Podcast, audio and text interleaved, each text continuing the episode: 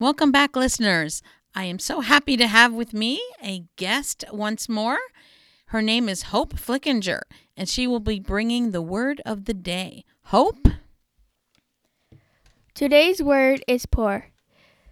It comes from St. Luke 4:18. He has anointed me to bring good news to the poor.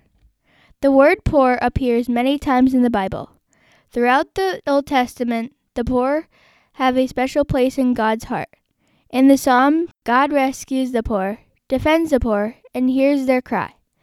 Not surprisingly, Jesus places sharing the good news with the poor at the top of his priorities for ministry. The suffering of poverty causes God to weep. Sharing God's grief means we can act in whatever ways we need we can to bridge the gap between the rich and the poor.